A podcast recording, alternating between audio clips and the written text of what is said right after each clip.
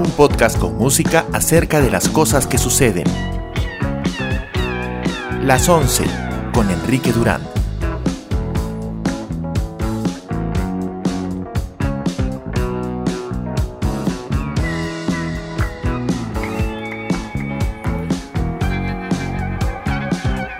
Buenas noches, esto es Las once, son las diez con doce. Me demoré un poco en empezar esta noche porque había que escuchar un par de cosas que no me fue posible escuchar en vivo para poder comentarlas ahora. Hoy es diez de febrero de dos mil veintiuno. Es una noche complicada para muchos en Arequipa y en otras regiones del sur del país y del resto de la nación.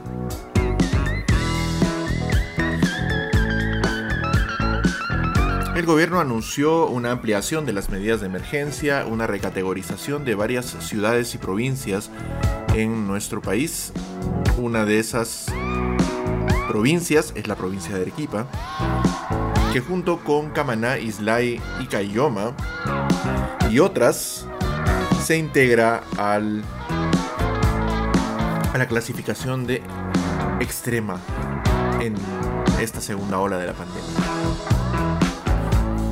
Esta situación extrema nos lleva a tener que adoptar las mismas medidas que ya han adoptado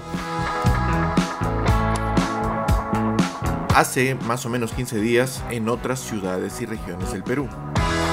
Arequipa entra nuevamente en cuarentena. Sin embargo, la gran cantidad de actividades económicas que están permitidas para su desarrollo, pues, de alguna forma me hacen sentir que no se trata de una cuarentena tan severa como la anterior, pero que deja muchas ventanas para la, por así llamarla, creatividad peruana. Muchas actividades están permitidas, voy a detallar algunas en un momento más, a partir de las publicaciones del Diario del Peruano de hace ya varias semanas.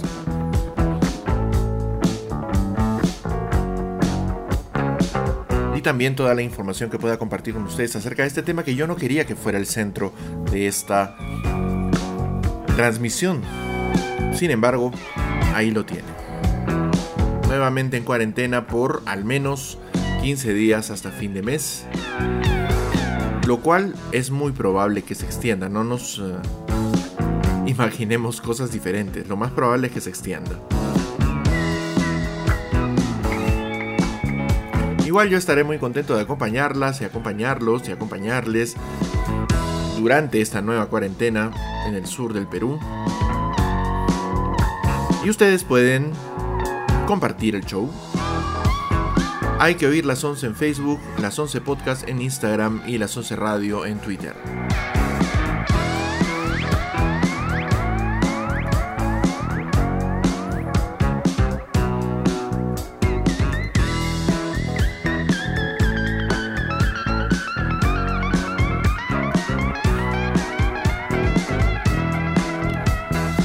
Para comenzar la noche quiero compartir con ustedes una canción que encontré hace unas cuantas semanas y que tengo agregada en una lista de Spotify en donde acumulo la música que podría entrar al show. La canción se llama What Am I Waiting For?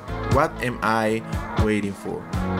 La cantante se llama Colleen, es austriaca, les comento un poco de ella al volver luego de oír esta canción en Las once con Enrique Durán.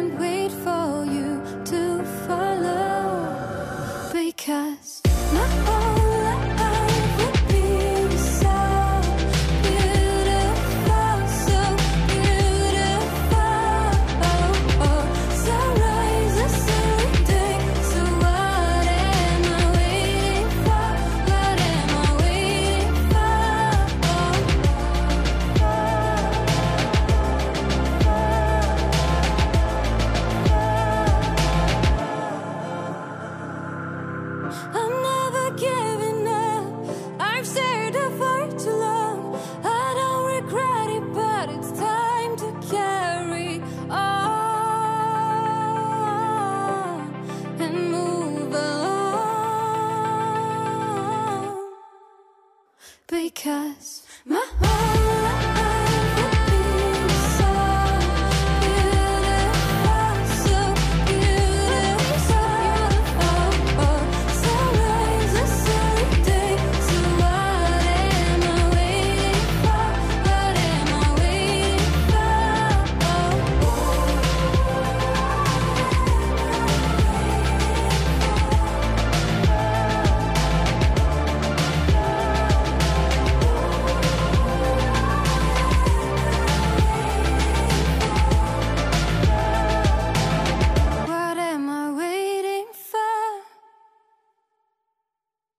En el show hablamos de lo que nos pasa.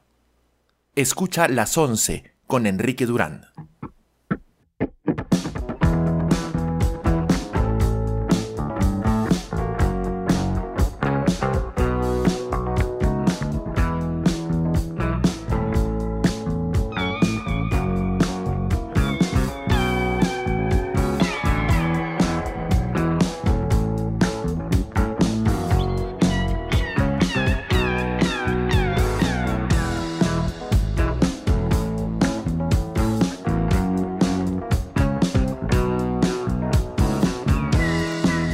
A veces estás uh, dándole una vuelta a Instagram y te encuentras con música nueva.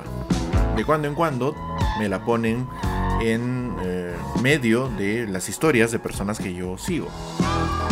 Y una de esos, uno de esos encuentros ha sido este single lanzado en dos mil veinte de Colleen, What Am I Waiting For. Fue... Eh, Bueno, tiene un videoclip que pueden encontrar ustedes en YouTube que fue rodado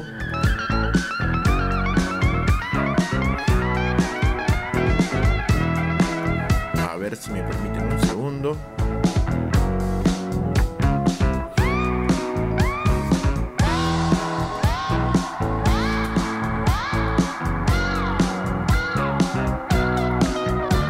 Pequeño problema de descoordinación ahorita.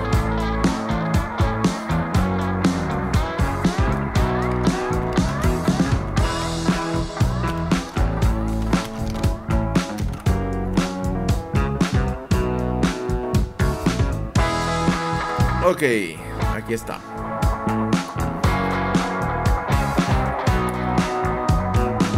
Su videoclip fue rodado en la primavera de dos mil veinte por el director austriaco Rupert Holer, quien también ha trabajado con, entre otros, artistas de ese mismo país, la famosa Conchita Wurst, que ganó Eurovisión hace unos años.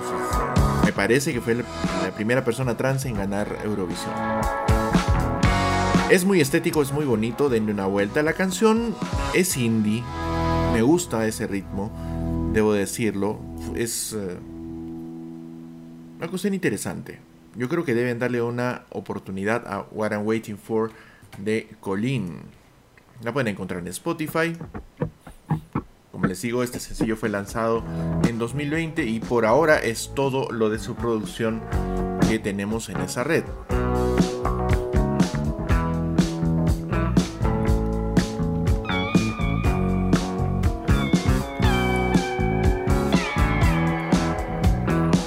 Recuerden que desde mañana podrán encontrar Las once en Spotify, en Apple Podcasts, en Google Podcasts y en todas las redes de difusión del mundo mundial. Julio Velarde está escuchando el show. Bienvenido, amigo. Bienvenido. En efecto, nos encierran otra vez y tenemos que hablar de esto. Es, en primer lugar, algo que sin duda veíamos venir. Quien no lo había visto venir estaba pecando de inocente. Porque la gravedad del coronavirus en esta segunda ola es bastante alta.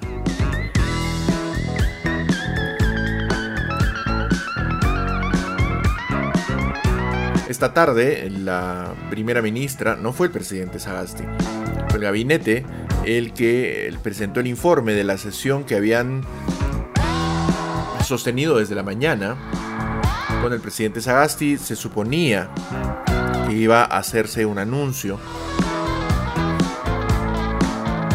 Y en efecto, eso es lo que ha sucedido. El gobierno ha tomado la determinación de sumar una cantidad de regiones a la cuarentena. Son treinta y dos provincias en este momento. En Amazonas, la provincia de Utcubamba, en Arequipa, las provincias de Arequipa, Camaná, Islay y Cayoma. En Ayacucho, la provincia de Huamanga, en Cajamarca, Cutervo, en Cusco, Canchis y La Convención, en Huancavelica, Huancavelica. En Ica continúan eh, encerradas Ica, Chincha y Pisco. En Lima, Lima Metropolitana, Callao, Huaura, Cañete, Guaral y Barranca. En Junín, Huancayo, Tarma, Yauli, Chanchamayo. En Tacna, la provincia y ciudad de Tacna. En Huánuco, Huánuco, en Puno, Puno, que se sumó hace unos cuantos días, el lunes de hecho. En eh, Apurímac, Abancay, en Ancash, la provincia del Santa, en Pasco, Pasco, en Loreto, Maynas y Ramón Castilla, que también se sumaron el último lunes, y la provincia de Hilo en Moquegua. De momento es ese el mapa de las provincias que se encuentran en este momento en riesgo extremo por el incremento en la cantidad de hospitalizaciones, de emergencias atendidas y de fallecimientos durante las últimas semanas. Mientras dure la cuarentena total, dice El Comercio, las personas no podrán salir de sus hogares entre las seis pm y las seis de la mañana del día siguiente. Se ha implementado una multa por no respetar la cuarentena. Si el ciudadano sale de su casa en medio de la eh, limitación de tránsito, por razones diferentes a la de comprar medicinas o víveres, llevar a un centro de salud a una persona cuya vida está en peligro, volver a su lugar habitual de residencia, ir al banco para cobrar un subsidio económico o para una salida personal corta cerca de casa, este ciudadano se hará acreedor a una multa de doscientos veinte soles. Durante su alocución de esta tarde, la titular de la P C M, dice El Comercio, reiteró que las personas podrán salir de casa para realizar un paseo peatonal por un máximo de una hora en un lugar cercano a su domicilio. También está permitido hacer ejercicios al aire libre siempre y cuando sean de forma individual y cumpliendo las medidas de bioseguridad necesarias para evitar contagios. Eso significa el uso de mascarilla y mantener el distanciamiento social. No están permitidas las actividades grupales. En caso de que los ciudadanos puedan o deban trabajar, deberán tramitar el pase laboral, personal o vehicular, en caso de ser necesario, para poder hacerlo libremente durante la inmovilización social obligatoria. Esas son algunas de las condiciones que ya otras ciudades y provincias han estado experimentando en las últimas uh, dos semanas. Ahora nos toca a nosotros sumarnos a ese grupo. Era inevitable, me parece, porque no se está guardando ningún, ningún recato en eh, este momento. A la población no le ha importado mucho guardar las medidas adecuadas en general. Por lo general se piensa que al decir esto estamos hablando de todas las personas. Ojalá se pudiera hacer una afirmación de esa categoría. Y no puede ser, no lo es. Sin embargo, pues lo que sucede es que estamos ante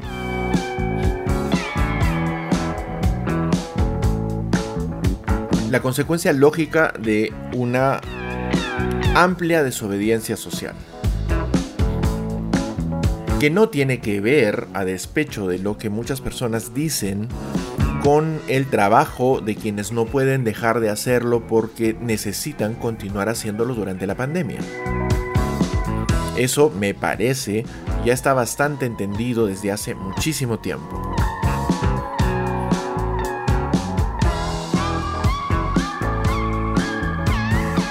Así que eh, no continuemos con esta afirmación tan tonta y tan peregrina, porque no se trata de prohibir la salida de quienes tendrán que trabajar y de quienes no han dejado de hacerlo durante toda la pandemia, incluso en el momento más severo de la cuarentena. sino para muestra están los cientos de vehículos que recorrían la ciudad en Arequipa vendiendo cosas. La inmensa cantidad de comerciantes ambulatorios que han poblado las calles, las urbanizaciones y otros lugares en donde normalmente no se encuentran durante estos últimos diez meses.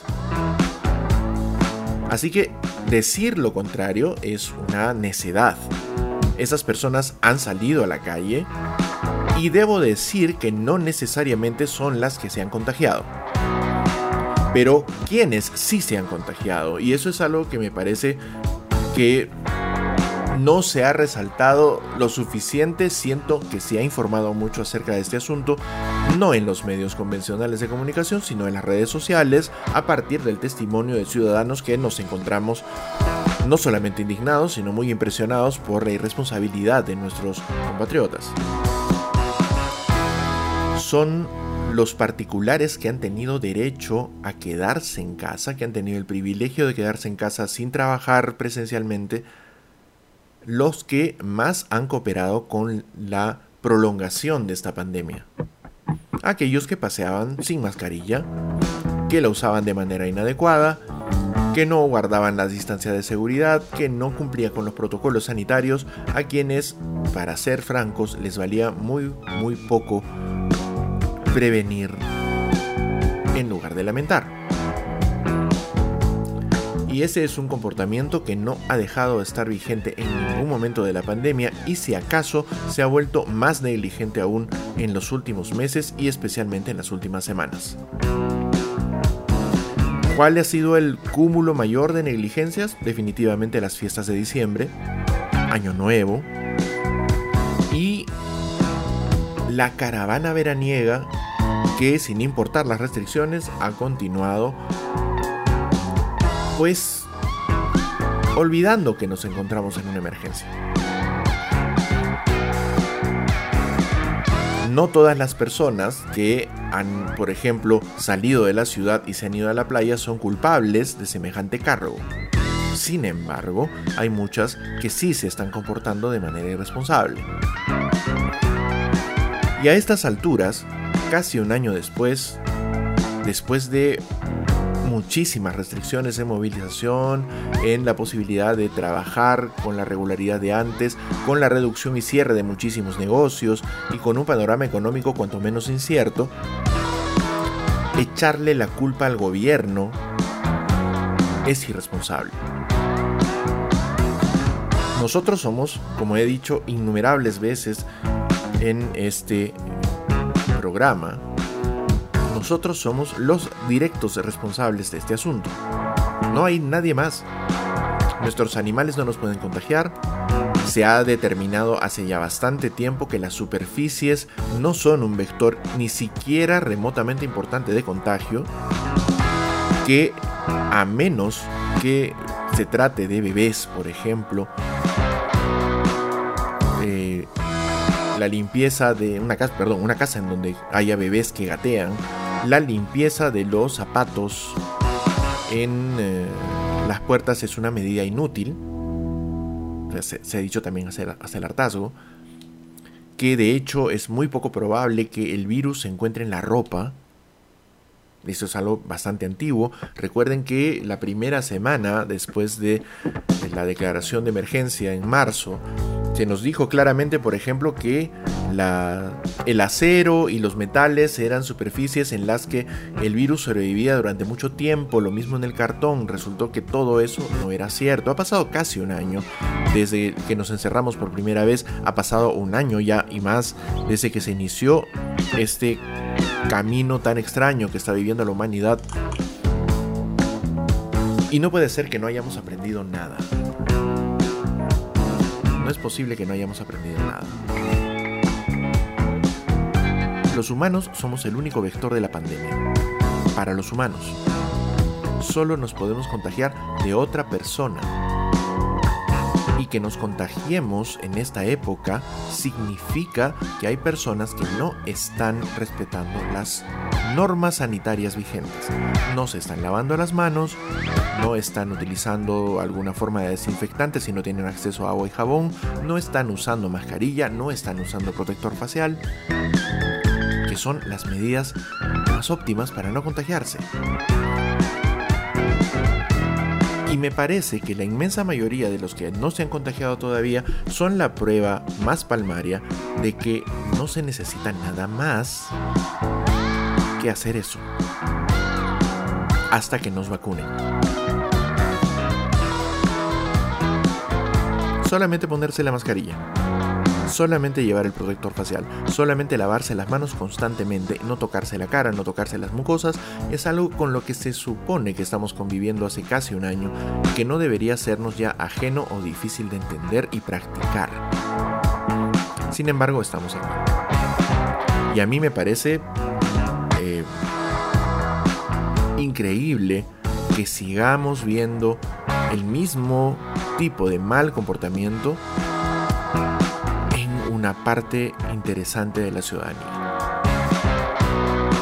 Me parece impresionante que no se comprenda que muchas personas pueden ser asintomáticas y que al utilizar de una manera negligente los métodos de protección están ayudando a que este virus continúe entre nosotros.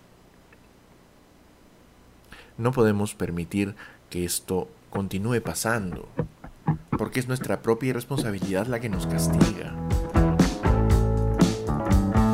Y ya se vuelve un poco más que penoso, me parece a mí.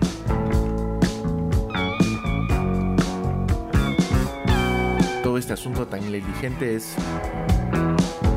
lamentable, creo yo.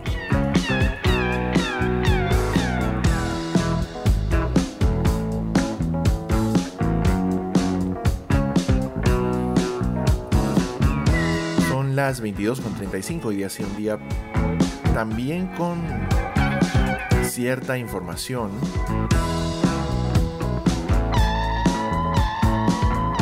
De la que vamos a conversar en el siguiente bloque.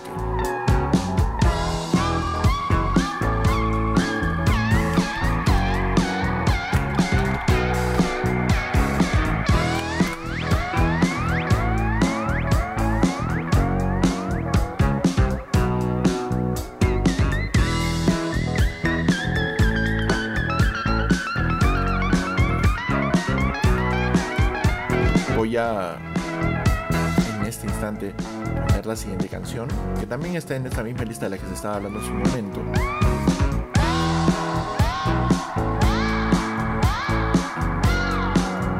la canción se llama Stephanie y es de una agrupación que se llama Glass Caves.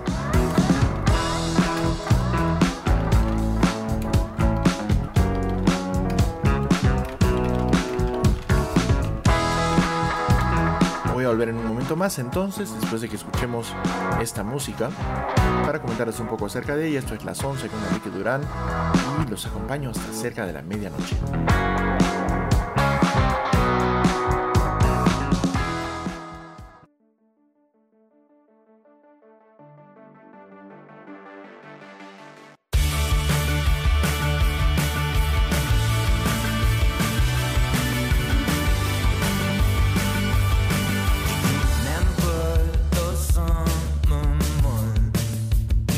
Nothing holding us down. We were both fools.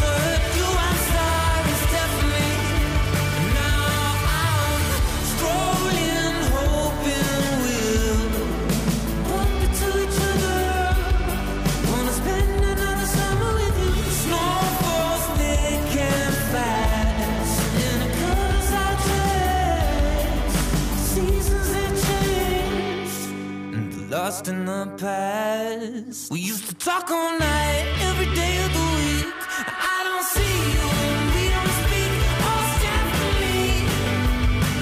It's a Polaroid that I keep, a memory of you and me. Oh, stand for me. And I know now we had something special and anomaly, but some.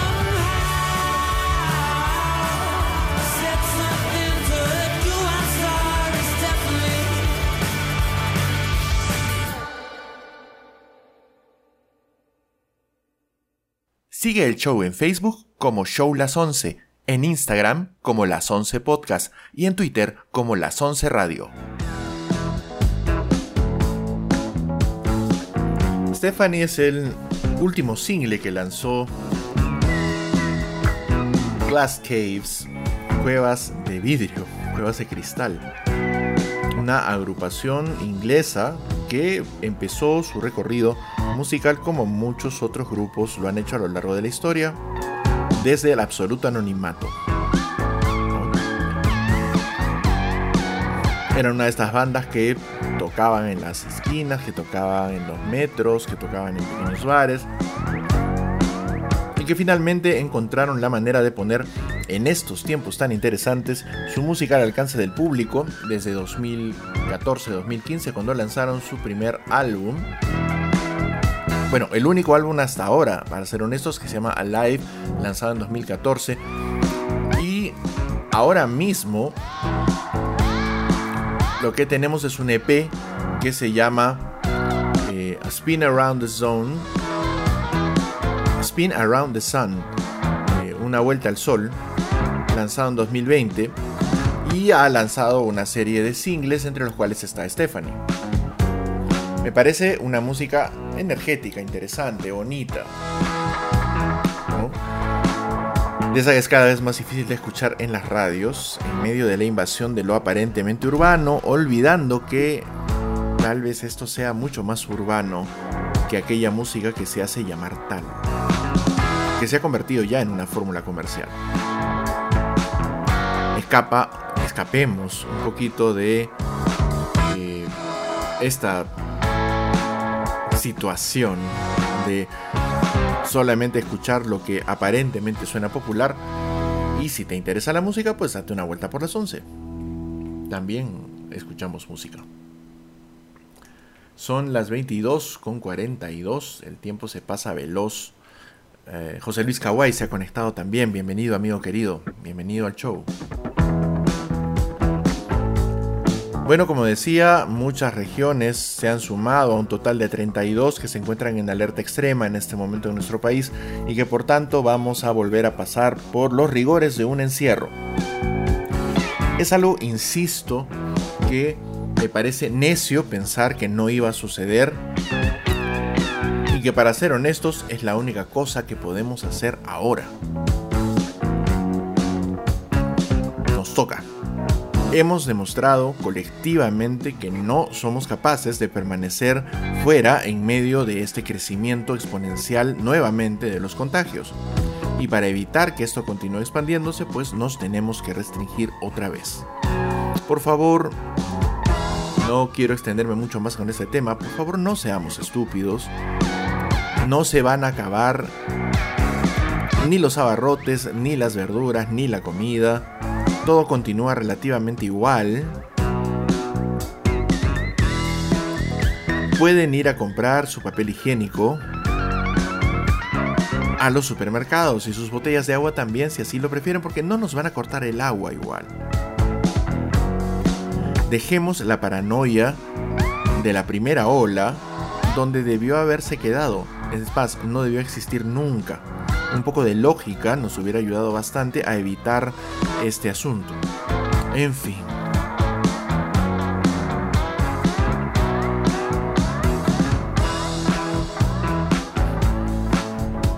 Por favor, tengamos cuidado, cumplamos las normas. Si es nuestra posibilidad quedarnos en casa, quedémonos en casa.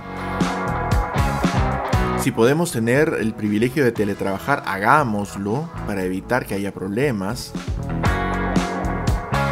pero sobre todo, seamos responsables por los demás. Se ha dicho hasta el hartazgo, y es una de las verdades más grandes que debería haber quedado acuñada en esta pandemia, que no se trata únicamente de, de cuidarnos a nosotros. Cuidándonos, estamos cuidando a los demás, estamos cuidando a las personas con las que convivimos, estamos cuidando al resto de nuestra colectividad. A nuestros compañeros y compañeras de trabajo, estamos cuidando a la gente con la que nos cruzamos en la calle, estamos cuidando a los, hasta a los desconocidos con los que tenemos alguna forma de contacto. Seamos responsables, atendamos a las normas para hacer que esta nueva cuarentena sea lo más corta posible.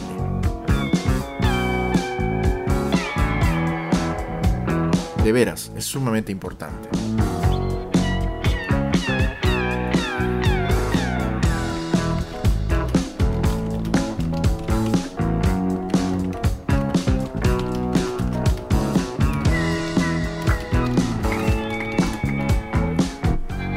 veintidós cuarenta y seis, ahora quiero hablar del otro asunto del que yo quería hablar. Realmente el show tenía otra estructura para el día de hoy, he tenido que improvisar bastante. El día de hoy iba a hablar acerca de fake news, que se pusieron de moda hace mucho tiempo de la boca de un charlatán que gobernó el país más poderoso del mundo durante cuatro años. Afortunadamente, los Estados Unidos se han librado de Donald Trump, nosotros de paso también. Sin embargo, su herencia ha quedado pululante en el aire.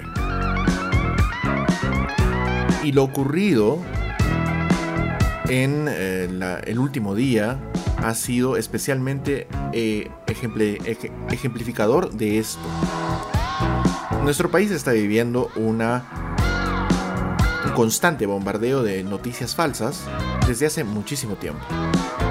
En los últimos años, este bombardeo se ha vuelto cada vez más letal, porque se hace en primer lugar sin control alguno, ya sea porque a los propios medios de comunicación que emiten estas noticias o esta desinformación no le interesa mucho hacer otra cosa, y en parte porque a nadie parece interesarle lo que se emite en los medios de comunicación. Yo creo que esto tiene también que ver mucho con nuestras burbujas, que es algo de lo que suelo conversar mucho. Los que, por ejemplo, podemos escuchar el show, escuchar o hacer cosas como estas, vivimos en una burbuja muy específica. Es una burbuja de clase media que está acostumbrada a, por ejemplo, usar Spotify para escuchar música, así que no oímos radio, eh, a tener Netflix o Amazon o Disney Plus ahora, o tener cable y no mirar la televisión regular, y así varias cosas, e ignoramos que nosotros pertenecemos al diez o quince por ciento, tal vez veinte por ciento más privilegiado de la población nacional. El resto del país, del resto del país,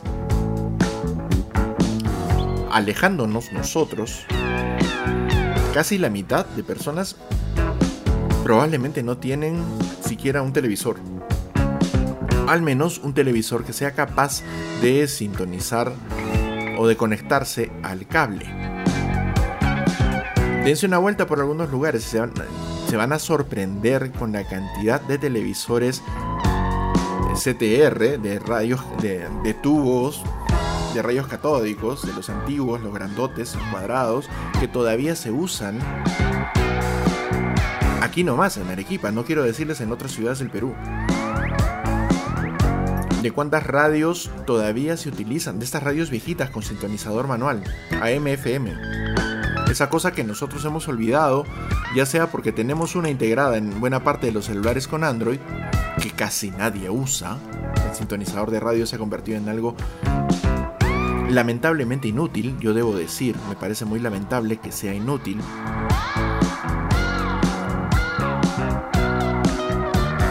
Y obviamente esa casi mitad del resto de la población nacional no tiene acceso a un smartphone, ni a las redes sociales en las que nosotros discutimos cantidades inconmensurables de estupideces. El problema es que muchas de esas estupideces se están discutiendo en los medios abiertos, en las radios que la gente sí escucha, en los canales de televisión que la gente sí ve. Y que nosotros, en nuestra supina ignorancia, pretendemos decir que no ve nadie, pero que ve una cantidad lamentablemente importante de nuestros compatriotas. Y no solamente los ven, sino que le creen a esta gente.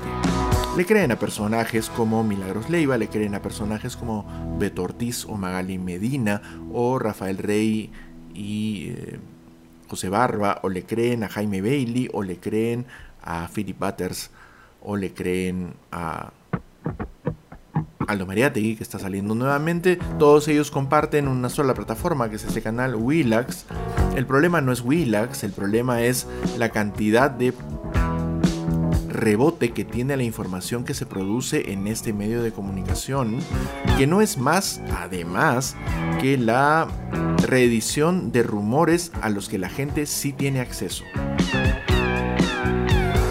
Vane, Vane Ormeño desde Ica, querida amiga, nos encierran a nosotros también, así que vamos a compartir cuitas por unas semanas.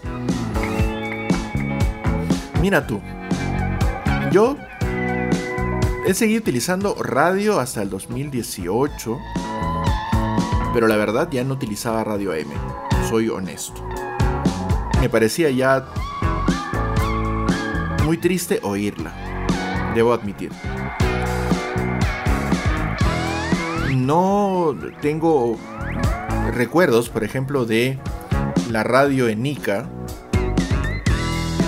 pero conociendo la idiosincrasia nacional, estoy seguro que se parecen mucho a las radios en casi toda la sierra, perdón, en casi todo el interior del país, y también en Lima. Lima también tiene su propia posta radial, así que me imagino a estos radioloros, como les decimos por acá, gente que habla durante horas y horas de cosas que no comprenden y lo hacen con absoluta impunidad.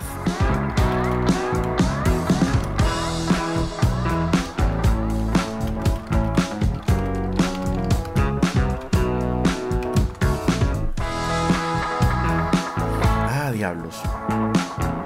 Esos medios de comunicación, acá por ejemplo yo puedo hablar de Exitosa,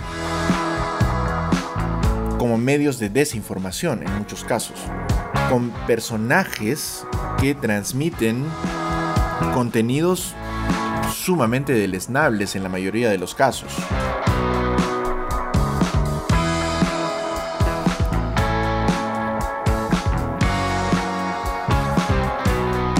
Los medios digitales han brindado también acceso a personajes oscuros, como Philip Butters, por ejemplo, a tener señal eh, que puede ser recibida por aparatos como el nuestro. Sí es cierto que eh, una muy buena parte de la población, de esa mitad que vive de espaldas a la explosión tecnológica en nuestro país, no cuenta con un celular de alta gama, pero un smart baratito con un plan prepago.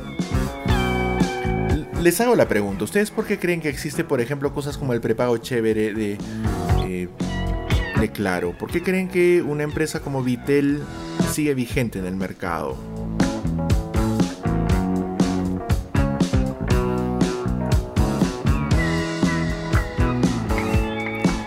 Me dice Vanessa Ormeño, no hay otra manera de enterarse de la actualidad en mi región. Te voy contando que acá tampoco. La televisión local, no sé el caso de Ica, pero insisto en que debe ser muy parecido al que vemos aquí más al sur.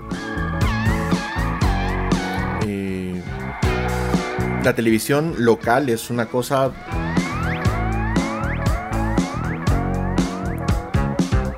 lamentable, para no ser muy grosero, y que no transmite nada de información valiosa para la ciudadanía.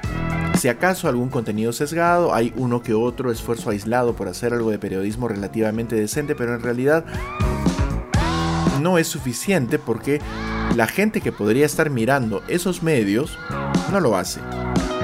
Y quienes sí los ven prefieren, a la hora en la que se emite información, otro tipo de contenidos. En la mayoría de los casos.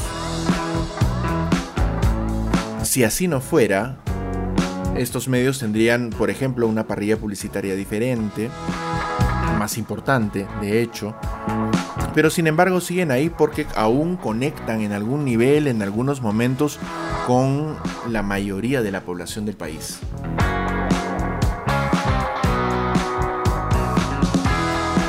Pero no por lo que ellos, bueno, ni siquiera voy a decir que es lo que ellos quisieran, porque no es lo que quieren, pero digamos que es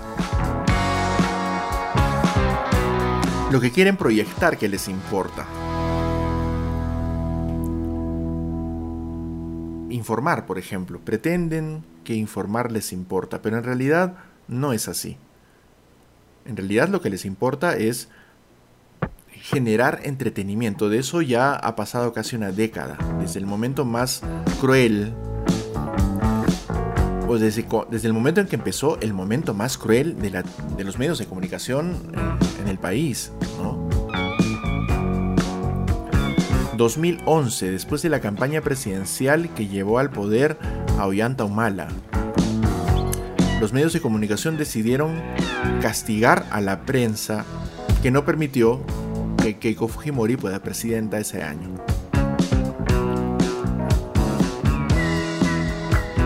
¿Qué hicieron? Aún recuerdo con claridad ese momento. Decidieron que el horario nocturno ya no era un horario bueno para las noticias, sino que la gente necesitaba, ellos decían, entretenimiento. Así que retiraron los programas de entrevista y comentarios políticos que existían en ese momento. Todos, absolutamente todos los canales tenían un, al menos un contenido de ese tipo después de las diez de la noche, después de lo que se acostumbraba, después del que acostumbraba a ser el noticiero central de cada cadena, de cada canal. A las once de la noche o las once y media, lo normal era tener un programa como el de Rosa María Palacios, un programa como el de César Hildebrandt, un programa como el de Cecilia Valenzuela cuando todavía hacía periodismo. Y en esos programas se debatía los asuntos interesantes del país y la gente los veía. Pero los canales de televisión decidieron que ya era mucho periodismo y que eso no era bueno para el país. Y engendraron estas otras cosas, los formatos de entretenimiento, los formatos de...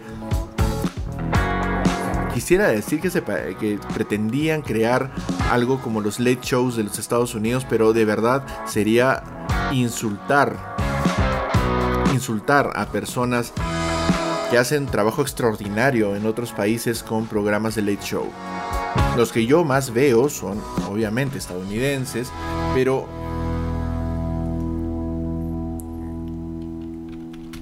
de verdad, mirar los contenidos que se emiten en otros países, en el horario nocturno, muy tarde, es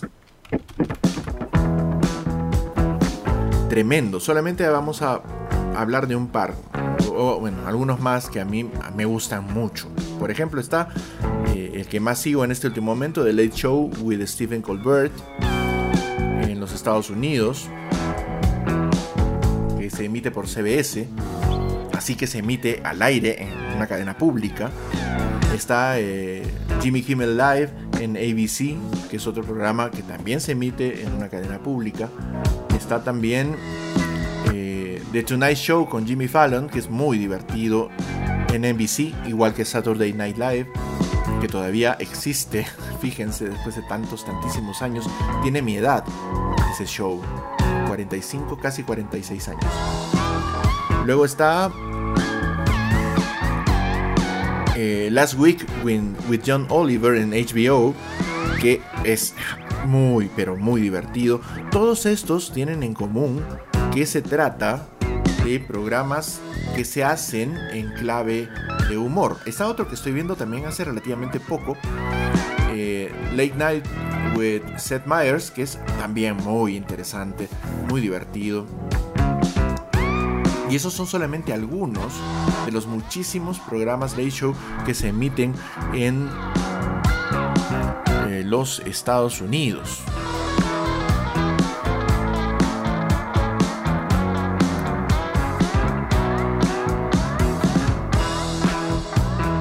Que de verdad vale la pena ver. Obviamente son ejercicios idiomáticos, hay que verlos en inglés, no hay opciones, aunque pueden encontrarlos con subtítulos eh, dependiendo de lo que ustedes busquen.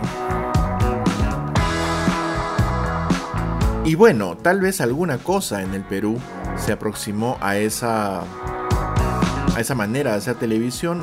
Voy a decir que se aproximó en cosas tal vez como Wantan Night, que es algo que se emitía en cable.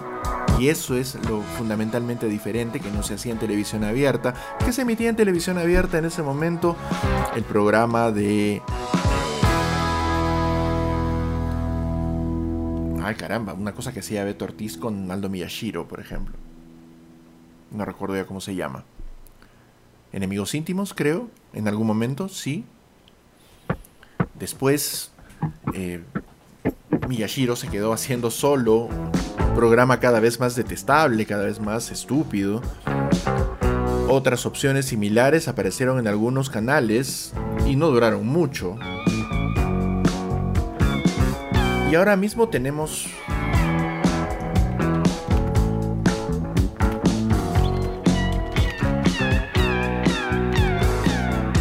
pues lo que tenemos es vacío, lo que tenemos es programación boba.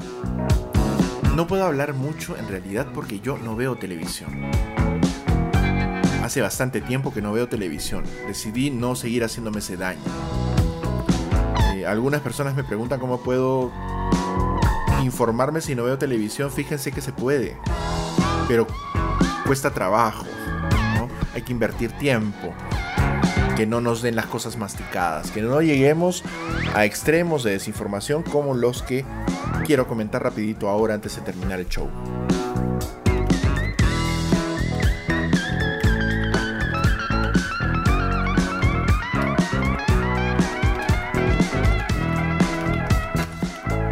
Ayer, el programa de Beto Ortiz transmitió una información increíble, me parece, que solamente formaba parte de algo de lo que se viene hablando hace bastante tiempo. Semanas, tal vez. Y no había llegado todavía a un nivel de importancia como el que ha adquirido hoy. Se escuchaban rumores de que había gente que estaba dispuesta a viajar fuera del Perú, viajar a Chile, específicamente para hacerse vacunar porque se suponía que los chilenos tenían vacunas de sobra y que eh, pues no sé, que iban a permitir que no nacionales que estuvieran de paso por ese país se pudieran vacunar también. Eso era fundamental, fundamentalmente falso desde el principio. En realidad eso no se puede. Eso no se hace en ninguna parte. Ojo. En primer lugar, llamaba mucho la atención de que se hablara de la inmensa cantidad de vacunas de la cual se había provisto el Estado chileno. noventa, más, casi noventa millones de dosis, tal vez un poquito más, dependiendo de las cifras consultadas, pero en promedio ese número para una población de quince millones de habitantes. ¿Por qué tener el triple? Luego nos vamos enterando, por ejemplo yo, luego del escándalo, que esa compra se ha hecho en su inmensa mayoría a lo, para que sea abastecida a lo largo de tres años, no en dos mil veintiuno, no ahora mismo, sino a lo largo de tres años. Así que pues menudo chasco se llevarían quienes tratasen de hacerse inocular con algo que no va a estar disponible, porque la lógica, que ya era bastante evidente antes de la publicación de esta, este mamarracho que se hace pasar por prensa en ese canal, intentara convencer a los peruanos de que era posible por mil dólares hacer el viaje a Chile y obtener una vacuna. Esa fue la información. Ortiz ha salido esta noche a decir que lo que se ha dicho acerca de su nota no es cierto, que en efecto sí estaba previsto por parte del Estado chileno vacunar a, los, a las personas que estuvieran de paso en ese país y que ahora han reculado de esa decisión y han establecido una cosa más severa, lo cual, debo decir, no es cierto. Porque la norma que se ha emitido está exenta, eh, que ha emitido el Ministerio de Salud de Chile, esta resolución, solamente aclara algo que ya estaba establecido. Lo aclara para que la gente lo comprenda sin eh, caer en la malinterpretación. Por mucho que pueda decir es las estupideces que últimamente dice Ortiz, Rody Paredes, bienvenido amigo, hace muchísimo tiempo que no conversamos, hombre. Un abrazo grande para ti, para la familia, para mi tía Mirta, para, para mi tío César, para Carlita y para todos los suyos. Muchas gracias por pasearte por acá. En fin, Ortiz afirma cosas en su programa de esta noche que he tenido la desgracia de mirar solamente en un par de momentos para poder hablar acerca de esto ahora. Afirma que lo que él dice es verdad. Pero, a ver, solamente pongámonos un ratito en, en, en razón. ¿Ustedes creen que cualquier Ministerio de Relaciones Exteriores rel- relativamente serio hablaría con incomodidad del tema? El canciller de un país, el máximo representante diplomático de un país, saldría a ponerle el pecho a las declaraciones de un medio de comunicación irresponsable de otro país si no fuera extremadamente grave.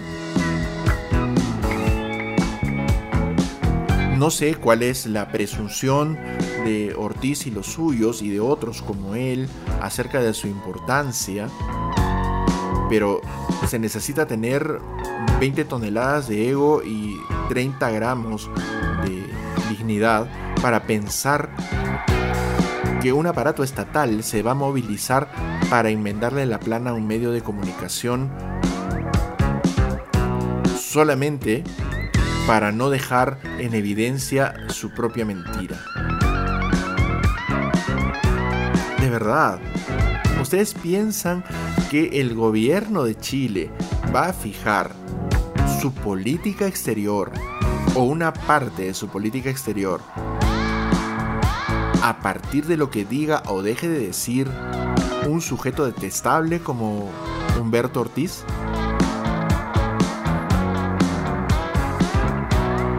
Yo lo dejo a su decisión, pero personalmente no. Es imposible.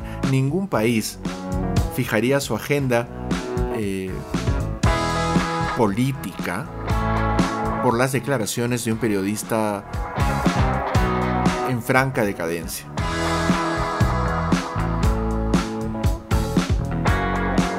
Además de un personaje que exagera su importancia, incluso en su propio país, y que únicamente ha protagonizado escándalos en los últimos años, dejando de lado algo que me parece que en algún momento pareció talentoso. Yo debo reconocer que en algún momento leí a Ortiz con agrado, luego me di cuenta que no le alcanzaba lo suficiente. Pero así estamos. Y son personas como esta las que generan información que confunde a otras personas. No es que los sigan, ojo. Pero estas cosas rebotan en otros medios que se convierten en la conversación y se convierten en ruido. Se convierten en ruido y en un ruido cada vez más peligroso, porque algunas personas, como yo, por ejemplo, nos pasamos un buen pedazo de nuestros días tratando de corregir esa desinformación entre las personas que nos son más cercanas.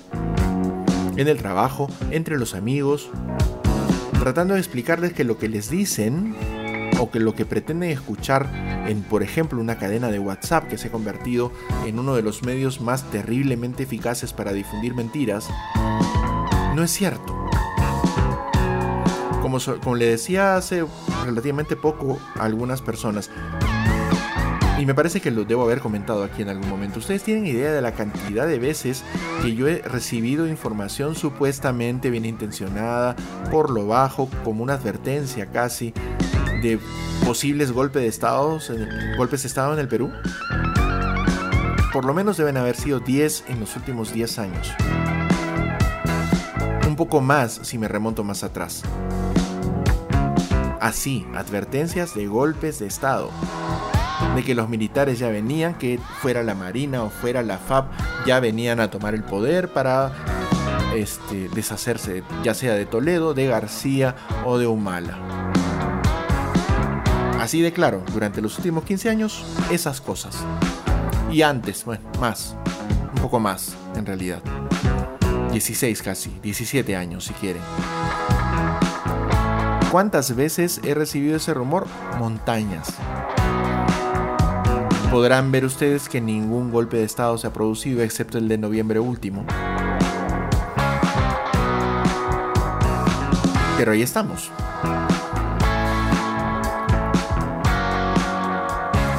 Y eso sucedía en tiempos en que no existían las redes sociales, luego no existían como las conocemos, luego no existía WhatsApp.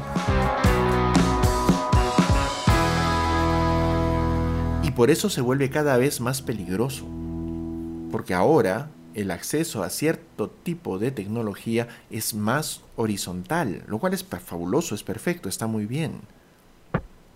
El problema es la irresponsabilidad de quien emite contenidos no verificados, para ser nuevamente muy gentil, o francamente eh, espurios, sin ningún tipo de verificación o responsabilidad.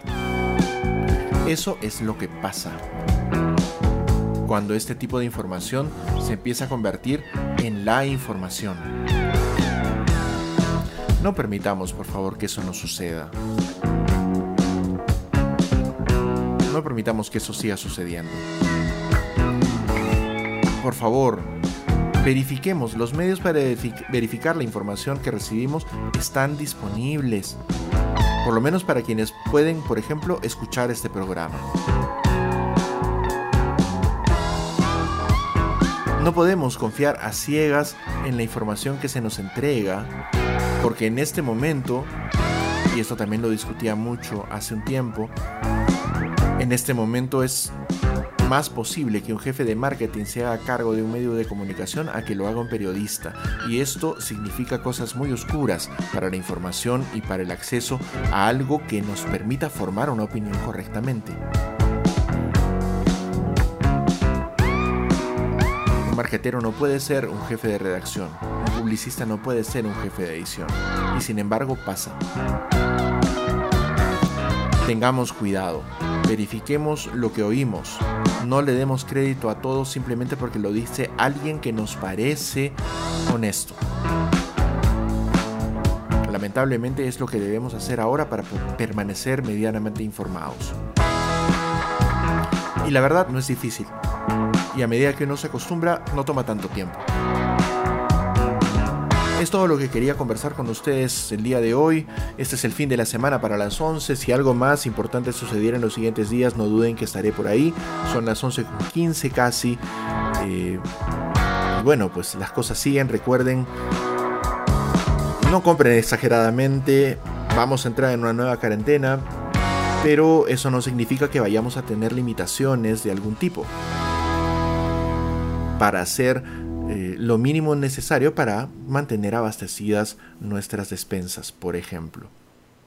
Si pueden teletrabajar, háganlo, cuídense mucho, usen mascarilla, por favor, usen el protector facial y logremos que esto sea lo más corto posible. Soy Enrique Durán, los he acompañado esta noche, estoy muy contento como siempre de hacerlo. Nos volvemos a encontrar la próxima semana, el lunes, con una nueva edición de las once con Enrique Durán. Chao. Las once con Enrique Durán es un proyecto de No Radio.